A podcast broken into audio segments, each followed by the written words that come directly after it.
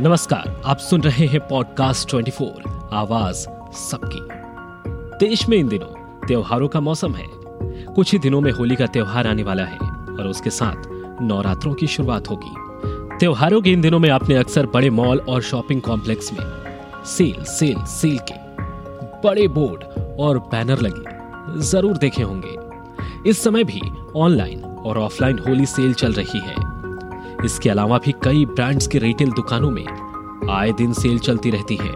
आपने भी इन सेल्स को सुनहरा मौका समझकर कभी ना कभी ज़रूर शॉपिंग की होगी। अगर आप भी सेल से सामान खरीद कर खुद को लकी समझ रहे हैं तो आज के हमारे एपिसोड में हम आपको बताएँगे कि किस तरह रिटेलर्स ग्राहकों का फ़ायदा उठाकर उन्हें बेवकूफ़ बनाकर फ़ायदा उठाते हैं और किस तरह आप खुद सेल के इस माया चाल से निकाल सकते हैं। हाल ही में फ्लोरिडा और कैरिलोना यूनिवर्सिटी के शोध में सामने आया है कि सेल के ज़रिए रिटेलर्स, यानी खुदरा व्यापारी, ग्राहकों को बेवकूफ़ बनाकर मुनाफा कमाते हैं। असल में, हर एक शॉपिंग मॉल की बनावट ह्यूमन साइकोलॉजी को ध्यान में रखकर तैयार की जाती है। शॉपिंग मॉल में जानबूझकर कौन सा सामान कहाँ रखा है, इसका डायरेक्शन क्लियर नहीं होता, जिसके कारण आप जो चीज़ खरीदने आए हैं, उसे ढूंढते ढूंढते आप कई ऐसी चीज़ों को देखकर खरीदने का प्लान करते हैं, जो आपकी ज़रूरत की नहीं होती। मॉल में ज़्यादा खिड़कियाँ और दरवाजे नहीं बनाए जाते। इससे ग्राहक बाहर की दुनिया से पूरी तरह कट जाते हैं। वो अंदर की चकाचौंध में फंस कर रह जाते हैं। शॉपिंग मॉल को इस तरह डिज़ाइन किया जाता है कि लोग उनकी तरफ़ आकर्षित हो जाएँ और वहाँ ज़्यादा से ज़्यादा मॉल के अंदर समय बिताएँ। यह मैक्सिमम रिटेल प्राइस यानी अधिकतम खुदरा मूल्य बढ़ाकर उस पर डिस्काउंट दिया जाता है। शॉपिंग मॉल में जब भी आप राइट टर्न लेंगे, आपको एक आकर्षक ऑफ़र दिखेगा। ऐसा इसलिए क्योंकि ज़्यादातर लोग राइट साइड की चीज़ों की ओर ज़्यादा आकर्षित होते हैं। इसलिए मॉल में ज़्यादातर ऑफ़र राइट साइड पर ही लगाए जाते हैं। इसमें कोई दो राय नहीं है कि आज के समय में आम आदमी बाहरी चमक दमक से ज़्यादा प्रभावित होता है और वहीं चमक दमक के सामान जब कम दाम में बिकते देखता है तो सामानों की लालच और अपनी बचत करने के चक्कर में उनके जाल में फंस जाता है। दुकानदार समय समय पर पुराना माल बेचने के लिए सेल लगाकर प्रोडक्ट्स बेचते हैं। जब कहा जाता है कि ऑफ़र लिमिटेड टाइम के लिए है तो कस्टमर्स तुरंत इसका फ़ायदा उठाना चाहते हैं। हर जगह आपका मोबाइल नंबर और ईमेल मांगा जाता है, जिससे समय समय पर कस्टमर्स को ऑफ़र के बारे में बताया जाता है। ऑनलाइन शॉपिंग प्लेटफॉर्म या शॉपिंग मॉल में भी ज़्यादा खर्च करने पर फ्री शिपिंग का ऑफ़र दिया जाता है। प्रोडक्ट्स पर one double nine double nine five double nine लिखा होता है।